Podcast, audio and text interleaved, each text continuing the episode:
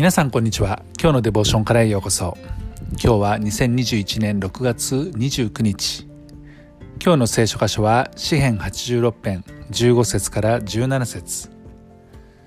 今日のデボーションタイトルは恵みの印です。それでは聖書箇所をお読みいたします。しかし主よあなたは憐れみと恵みに富み怒りを遅くし慈しみと誠とに豊かな神でいらせられます。私を顧み、私を憐れみ、あなたのしもべに道からを与え、あなたのはしための子をお救いください。私にあなたの恵みの印を表してください。そうすれば私を憎む者どもは私を見て恥じるでしょう。主よ、あなたは私を助け、私を慰められたからです。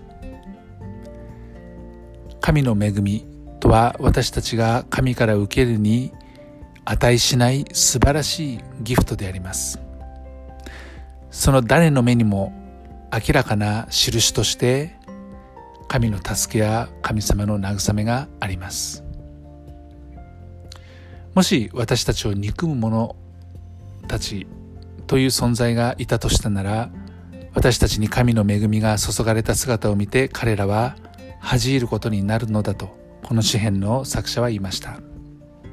ですから私たちは他人を裁いたり見下したり憎んだりしてはならないのです。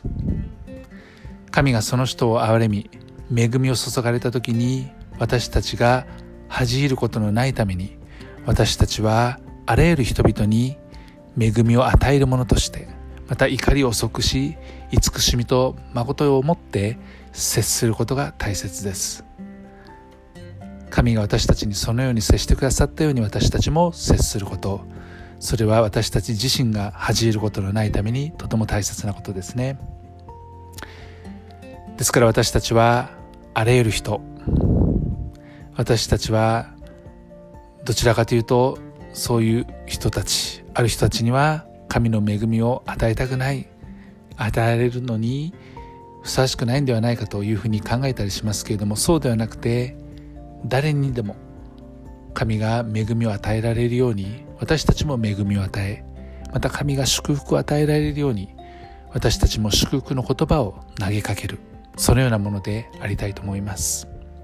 愛する天のお父様あなたは憐れみと恵みに富み怒りを遅くし慈しみと誠とに豊かな神でいらせられます。